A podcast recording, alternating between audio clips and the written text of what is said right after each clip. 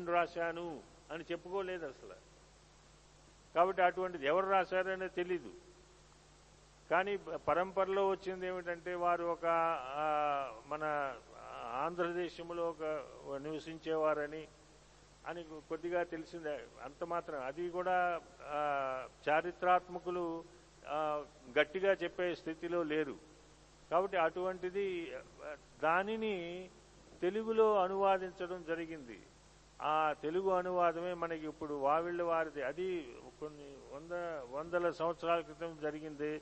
అది వావిళ్ళ వారు ప్రచురణ చేశారు అప్పుడు. అది కొన్ని వందల సంవత్సరాల క్రితం. మద్రాస్ వావిళ్ళ వారు మద్రాస్ ప్రచురణ కేంద్రం ఏమైతే ఉన్నదో వారు చేశారు. అది రీసెంట్గా మళ్ళీ మన అందరికీ ఉపయోగపడుతుందని మళ్ళీ ముద్రణ వేయటం జరిగింది. ఇది వాసుదేవ మననం అని వావిళ్ళు వారిది చాలా ఉపయోగకరంగా మనందరికీ ఎందుకంటే ఇది తెలుగులో ఉంది. తెలుగులో ఉన్నది. ఇది వ- వచనములోనే ఉంటుంది. మూలములో కూడా సంస్కృతంలో కూడా వచనములోనే ఉంటుంది. శ్లోకములు ఏమీ లేవు. అటువంటిది అలాంటిది రామకృష్ణ మఠ్ మద్రాస్ కొన్ని వందల సంవత్సరాల క్రితమే ఇది లఘు వాసుదేవ మననం అని ఇంగ్లీష్లో వారు తపస్యానంద అనే స్వామివారు రాసి ప్రచురితం చేయబడింది. దాని అది కూడా it is not available now ఈ ఇంగ్లీష్ ట్రాన్స్లేషన్ కూడా నాట్ అవైలబుల్ ఇది బుక్గా not available only PDF is available PDF ఎవరికైనా మనం ఇది చాలా సులభం. పీడిఎఫ్ ఎవరినైనా అడిగినా కొద్దిగా హెల్ప్ చేస్తారు. కుర్రవాళ్ళని అడిగితే వాళ్ళు కొద్దిగా అంటే మనకి కొద్దిగా కొత్తగా ఉంటుంది. పీడిఎఫ్ని డౌన్లోడ్ చేసుకోవడం ఎలాగా అని ఎలా చూడటం అని. కానీ ఇది చాలా సులభం. కొద్దిగా మనం మన మస్తిష్కాన్ని అక్కడ ఉంచితే చాలా సులభంగానే మనం చేసుకోవచ్చు. అంత కష్టమేం కాదు. ఎవరికైనా కొద్దిగా కష్టం అనుకుంటే మన సెక్రటరీ గారిని దిగ్విజయ్ గారిని అడిగితే ఆ వారైనా హెల్ప్ చేస్తారు. చాలామంది చాలా మంది చాలా ఇది సులభమే. దాన్ని మన ఈ ఇది స్మార్ట్ ఫోన్లో మనం చదువుకుంటా ఉండొచ్చు. పూర్తిగా ఉండదు. ఇది లోపల ఉన్నటువంటి ఎక్కడ అంటే సంస్కృతంలో లేదు కానీ శ్లోక రూపంలో లేదు కానీ వాక్య రూపంలో ఉన్నప్పటికీ దీనిలో చాలా వరకు అంటే దానిని పుష్టి ఇవ్వాలి కదా. మే- ఆయన ఎవరో ఆ వాసుదేవ మహర్షి చెప్పేశారన్నప్పటికీ అది ఒక సిద్ధాంతం అయిపోయిందండి. అది శాస్త్రం అయిపోయిందా? కాదు.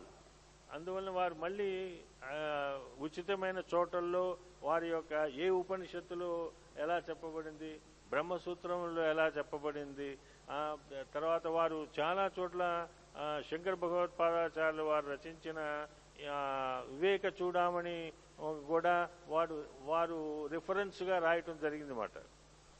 కాబట్టి వీరు వీరు ఈ వాసుదేవ మననం అని రచించిన మహర్షి శంకర భగవత్పాదాచార్యులు వారి తర్వాత మనిషి అని మనం దాన్ని దాన్ని బట్టి చెప్పవచ్చు. చరిత్రని బట్టి. కాబట్టి అటు అటు- అటువంటిది ఈ లఘు వాసుదేవ మననం. వారు ఏదైనా మన శాస్త్రీయంగా చదువుకోవాలంటే ముందుగా మంగళాచరణం చేయాలన్నమాట. మంగళాచరణం ఎవరికి వాళ్ళు? మంగళాచరణం చేయనిది ఒక్కటి ఈ శంకర శంకర భ- శంకరాచార్యులు వారు బ్రహ్మసూత్రములకు వ్యాఖ్యానం రాస్తూ ప్ర- ప్రపంచం అంతా మంగళాచరణం చేయలేదు అని వారిని తప్పుపట్టింది. అన్ని చోట్ల ప్రతి ఏ గ్రంథంలో అయినా సరే మంగళాచరణం చేయటం వారి గురువులను స్మరించడం స్మరించటం జరుగుతుంది. అటువంటిది చేయలేదు అంటే దా దానికి అధ్యాస అనే అధ్యాయాన్ని వారు మంగళాచరణంగానే రాశారు.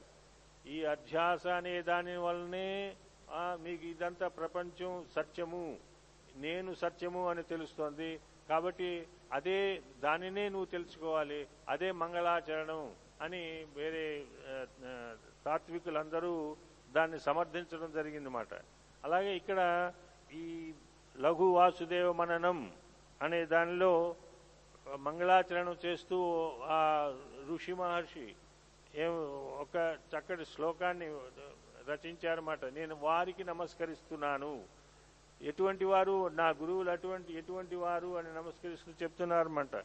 సర్వతంత్ర స్వతంత్రాయ సదాత్మ అద్వైత వేదినే శ్రీమతే శంకరార్యాయ వేదాంత గురవే నమ అని. శాస్త్రీయంగా ప్ర- ప్రతిరోజు మనం ఈ ఈ శ్లోకాన్ని మాత్రం మనం మళ్ళీ మళ్ళీ మళ్ళీ వల్లి వేసుకుంటూ ఉంటాం. దాని అర్థం క్లుప్తంగా సర్వతంత్ర స్వతంత్రాయ. అంటే నా గురువు ఎటువంటి వారు? సర్వతంత్రములకు తంత్ర తంత్రములు అంటే తంత్రం అంటే ఏమిటి? ఒక ఏ విధానమైనా సరే.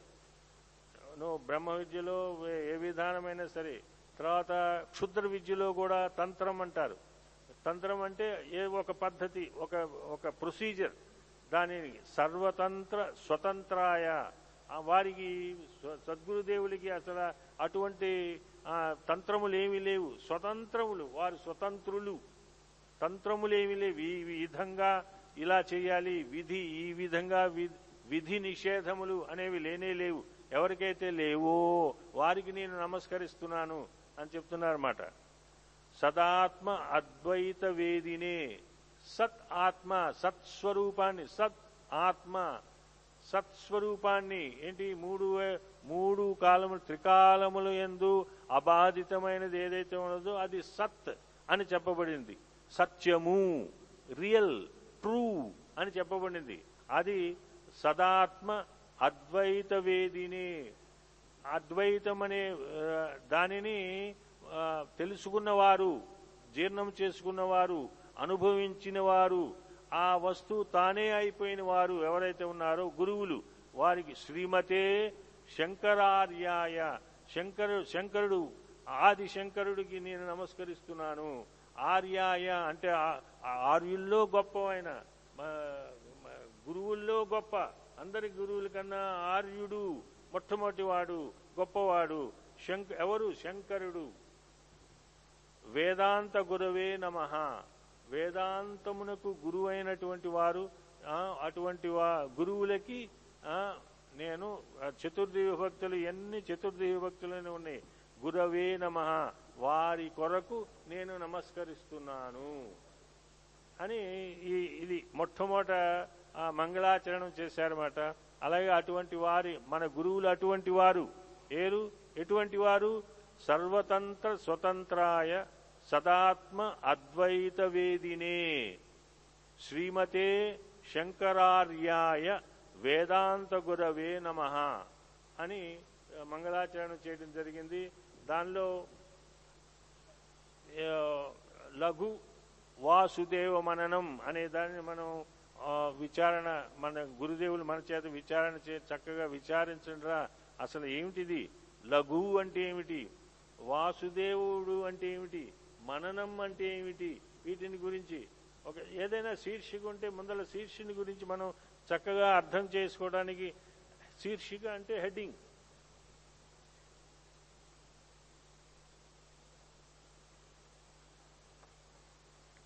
అర్థం చేసుకోవడానికి ప్రయత్నం చేయాలన్నమాట. అది లఘు అంటే ఏమిటి? మనకి చాలా చాలా మంది చాలా అనుభవంలోనే ఉన్నది. లఘు అంటే చాలా చిన్నది అని. లఘు శంక అంటారు.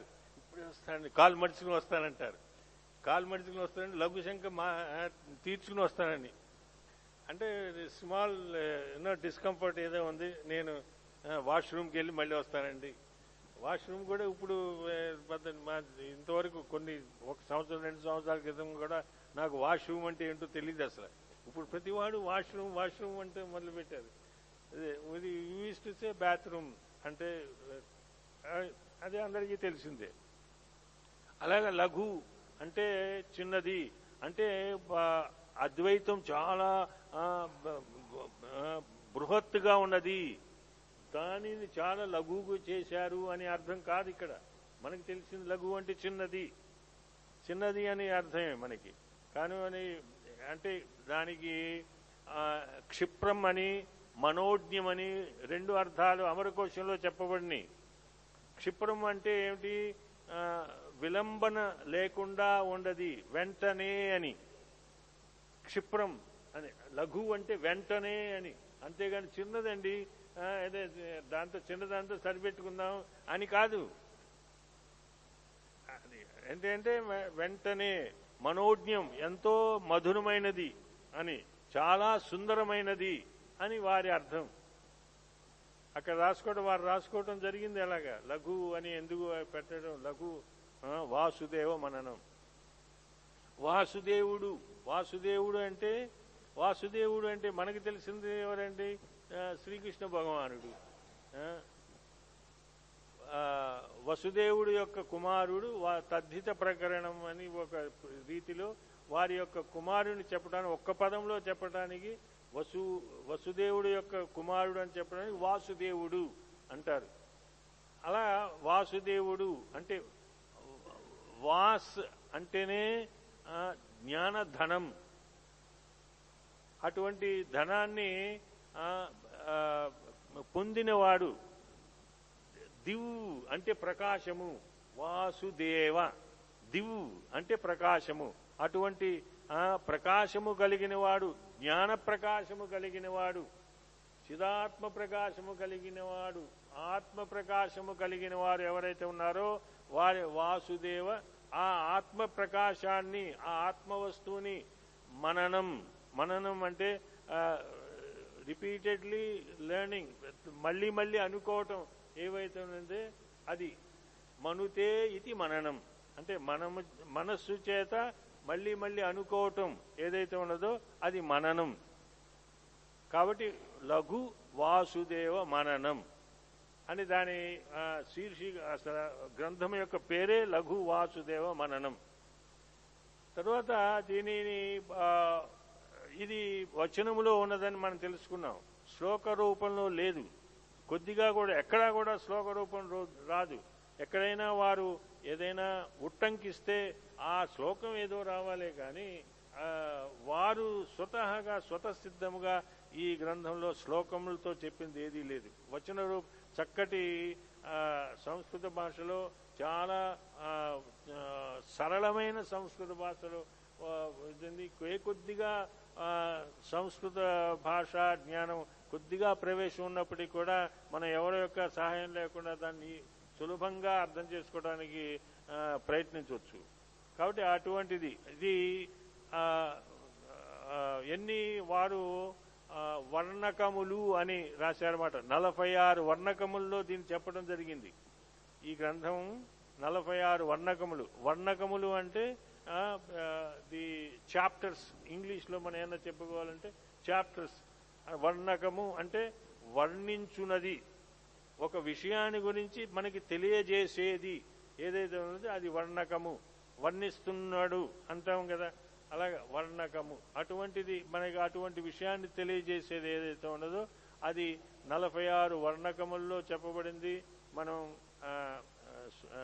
శ్రీ సద్గురుదేవుల అనుగ్రహంతో మాతాజీ వారి కృపా విశేషంతో మనం ప్రతిరోజు ఒక అరగంట సేపు ఐదున్నర నుంచి ఆరింటి దాకా ఒక్కొక్క ప్రకరణాన్ని గురించి మనం తెలుసుకోవడానికి ప్రయత్నం చేద్దాం. మొట్టమొదట ప్రకరణం ఏమిటంటే మోక్షోపకారకం. ప్రకరణం పేరే మోక్ష ఉపాయం మోక్షోపాయం. మోక్షముకి ఉపాయం ఏమిటి అనేది మొట్టమొదటి ప్రకరణం. మనందరం అసలు మానవుడు ఇది ఎందుకు ఏం కాంక్షిస్తాడు? అంటే నాకు మోక్షం కావాలండి నాకు మోక్షం కావాలండి అనే కాంక్ష కోరికతో వస్తాడు. మోక్షం అంటే ఏమిటి? మోక్షం అంటే ఏమిటండి? అని మనం ఇక్కడే నెమ్మది నెమ్మదిగా మన తీసుకెళ్తున్నారు. అదేది దానిలోకి ఒక వేదాంత పరిభాష అని అన్నారండి. పరిభాష అంటే మనం ఎవరైనా కంప్యూటర్ నేర్చుకోవాలనుకోండి ఆ కంప్యూటర్ పరిభాష నేర్చుకోవాలి ముందు. దానిలో బ- హోమ్ పేజ్ అంటే ఏమిటి? డిలీట్ అంటే ఏమిటి? జూమ్ అంటే ఏమిటి? ఇవన్నీ తెలుసుకోవాలి. ఈ శబ్దాలను తెలుసుకోండి దాని పరిభాష అన్నారు. ముందల అవి రాసుకుంటారు వాళ్ళు. పీడిఎఫ్ అంటే ఏమిటి? ఆ పీడిఎఫ్ని మామూలు యాజ్ ఎ లెటర్ మాడ్యులేషన్లో ఎందుకు చేయకూడదు? చేస్తే ఏమిటి? పీడిఎఫ్ అడ్వాంటేజెస్ ఏమిటి? ఇలాంటివన్నీ తెలిసేది. అలాగే గణిత శాస్త్రం తీసుకుంటే వారు అనేక విధములుగా పరిభాష రాసుకుంటారు. అటువంటి పరిభాష వేదాంత పరిభాష అన్నారు. అలాగే న్యాయశాస్త్రాన్ని తీసుకుంటే న్యాయశాస్త్ర పరిభాష మనకి తెలిసి ఉండాలి. అలాగే స్టాటిస్టిక్స్ అనే శాస్త్రాన్ని మనం తీసుకుంటే స్టాటిస్టిక్స్ యొక్క పరిభాష తెలియాలి. What is mean what is medium what is mode what is chi square test ఇటువంటి అను- ఏవైతే ఉన్నాయో అవి తెలుసుకోవడం ఏమైతే ఉన్నదో అది దాని పరిభాష అన్నమాట.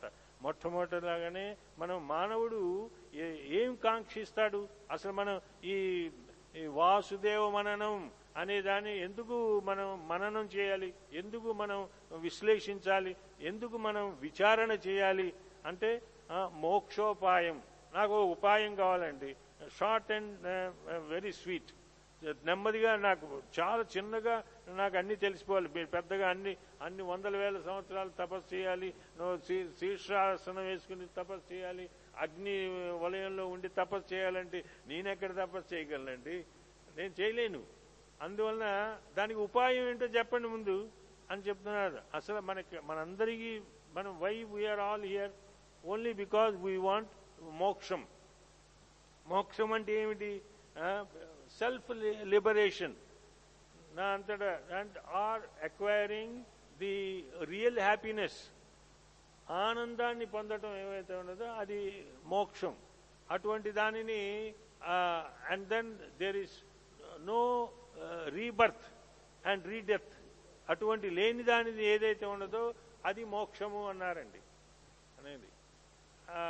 ఏది అటువంటి అటువంటిది? అహంకారాది దేహాంతాన్ బంధాన్ అజ్ఞాన కల్పితాన్ వివేక చూడమణిలో శంకర భగవత్పాదాచార్యులు వారు ఏమని చెప్పారు? మోక్షం అంటే ఏమిటి?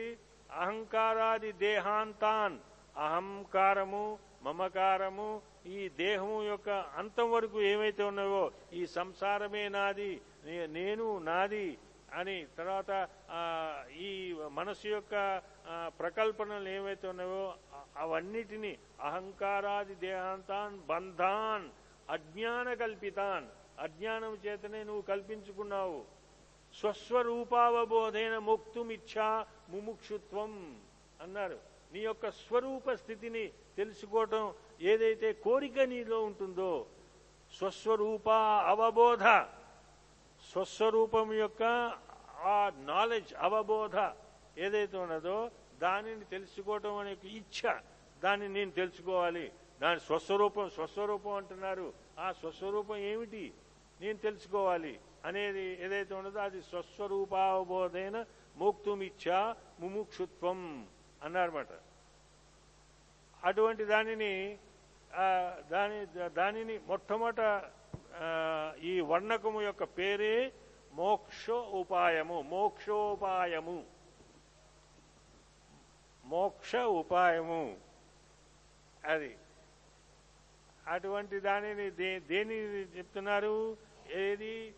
ధర్మార్థ కామ మోక్షార్థేషు మోక్ష ఏవ పరమ పురుషార్థ అని మొట్టమొదట వచ్చినవండి వాసుదేవ మననంలో మొట్టమొదట వచనం ఏమని చెప్పారు? ధర్మార్థ కామ మోక్షార్థేషు మోక్ష ఏవ పరమ పురుషార్థ. నచ పునరావర్తతే నచ పునరావర్తతే అని చెప్పుకుంటూ ఆయన మొట్టమొదటిలో ఈ ఉపనిషద్ వాక్యాన్ని ఉట్టంకించారన్నమాట అక్కడ. ఉపనిషద్ వాక్యాన్ని ఉద్బోధించారు. ఏమని చెప్తున్నా? ఛాందోగ్యోపనిషత్తులో ఆ, చెప్పడం జరిగింది. ఇది ఏమని ఈ ధర్మ మన తెలుగులో అనేక సార్లు విన్నాం. ఈ ఈ మొత్తం ఈ గ్రంథంలో మనం అన్ని తెలిసినయే అండి. మళ్ళీ ఒకసారి మననం చేసుకోవటం మాత్రమే ఇది. మననమే. దాన్ని మర్చిపో మరుపు సహజం. మానవుడికి మరుపు సహజం. దానిని మననం చేసుకోవడానికి ప్రయత్నం చేయటమే ఏదైతే ఉన్నదో అది. అది ఏమంటున్నారు? ధర్మార్థ కామ మోక్షార్థేషు అని నాలుగు ఉన్నాయి. ధర్మము అర్థము కామము మోక్షము. ఇవి మా మానవుడికి అసలు మేజర్గా కావాల్సింది ఏమిటి అంటే ఇవి నాలుగు. ధర్మార్థ కామ మోక్షములు. ఈ నాలుగిట్లో మోక్ష ఏవ పరమ పురుషార్థ. పరమమైనటువంటిది నువ్వు నువ్వు నువ్వు ఏదైతే సాధించాలో ఏదైతే ఉన్నదో ఆ దానిని పరమమైనటువంటిది మోక్షము అంటే ఏమిటో నీకు తెలుసుకోవడానికి అదే సచ పునరావర్తతే. అంటే ధర్మము నువ్వు ఎంత ధర్మం చేసినా నీకు పునరావర్తనం ఉన్నది రీబర్త్ ఉన్నది. ఎంత కామం చేసినా నీకు రీబర్త్ ఉన్నది పునరావర్తనం ఉన్నది. కా- మో ధర్మ అర్థములు ఎంత నువ్వు ఎంత డబ్బు సంపాదించినప్పటికీ కూడా ధన సంపాదన చేసినప్పటికీ కూడా మళ్ళీ నువ్వు జన్మ ఎత్తవలసిందే. కాబట్టి ఈ మూడిట్లో నాలుగిట్లో నీకు పునరావర్తము మళ్ళీ రాకుండా ఉండేది ఏదైతే ఉన్నదో అది అది దానిని సంపాదించుకోవడం ఎలాగంటే మోక్షోపాయం వల్లనే జరుగుతుంది. మోక్షం అనే ఒక ఉపాయాన్ని గురించి నువ్వు విచారణ చెయ్యి. మోక్షం నాకు ఎలా కలుగుతుంది? మోక్షం మోక్షం మోక్షం అనుకుంటే మోక్షం వచ్చేస్తుందా? నీకు రాదు. దాని గురించి ఏం చేయాలి నేను? సులభమైన పద్ధతులు. లఘు లఘు పద్ధతులు క్షిప్ర ప- పద్ధతులు ఏమైతే ఉన్నాయో వాటిని మనోజ్ఞ పద్ధతులు ఏమైతే ఉన్నాయో వాటిని గురించి నాకు తెలియజేయాల్సింది అని వాటిని గురించి రాస్తూ మొట్టమొదట వర్ణకంలో దీనిని విచారించడం జరిగింది. దానిని మళ్ళీ మనం రేపటి రోజున మళ్ళీ ఇంకొద్దిగా చాలా ఇంపార్టెంట్ విషయాన్ని ఆయన ఉత్థాపన చేసి దానిని ప్రస్తావన చేస్తున్నారన్నమాట. మోక్షం అంటే ఏమిటి? నేను ఎలా సంపాదిస్తాను? మనందరం మోక్షం కోసం ఉన్నాం మనం సంపాదించుకోవడానికి కోసం ఉన్నాం. అది ఎలా సంపాదించాలి అనే దాన్ని మన రేపటి రోజున మళ్ళీ ఈ రోజు కొద్ది ఉపోద్ఘాతం వలన అలా కొద్దిసేపు చెప్పడం జరిగింది. రేపటి రోజున మళ్ళీ శాస్త్రంలో ప్రవేశం చేసి మళ్ళీ కొద్దిగా విచారణ చేసుకుందాం. మన దగ్గర కాలం కాలం బోల్డంత కాలం మా మాతాజీ వారు ఇచ్చారు. మీరు చక్కగా విచారణ చేసుకోండి విచారణ చేసుకోండి అని. So there is no end of time ఇక్కడ అటువంటి దాన్ని మళ్ళీ చేసుకుంటాం. సర్వతంత్ర స్వతంత్రాయ సదాత్మ అద్వైత వేదినే శ్రీమతే శంకరార్యాయ వేదాంత గురవే నమ. ఓం సహనావతు సహనౌనక్తు సహ వీర్యం కరవావహై తేజస్వినావధీతమస్తు మా విద్విషావహై. ఓం శాంతి శాంతి శాంతి హరి ఓ.